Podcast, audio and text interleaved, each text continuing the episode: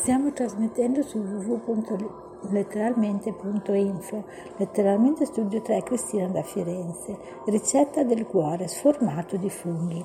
Una tazza di besciamella vegetale preparata con olio extravergine d'oliva, farina di frumento semi-integrale, brodo vegetale, timo, sale, due patate, 500 g di funghi coltivati, uno spicchio d'aglio, olio extravergine d'oliva, sale, peperoncino rosso in polvere, mezzo bicchiere di vino bianco secco, alcuni rametti di prezzemolo, due uova.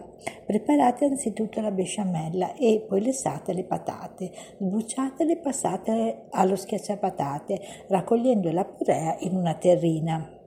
Nel frattempo pulite e lavate i funghi sotto acqua corrente, asciugateli, tritateli, metteteli in una padella con dell'olio e l'aglio sbucciato e affettato. Lasciate cuocere per qualche minuto, salate, saporite con il peperoncino, aggiungete il vino bianco e proseguite la cottura per circa 5 minuti a fuoco vivo, mescolando con un cucchiaio di legno.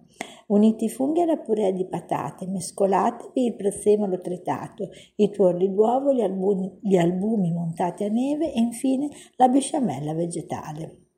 Versate il composto in uno stampo unto d'olio e fate infine cuocere in forno a media temperatura per circa 40 minuti.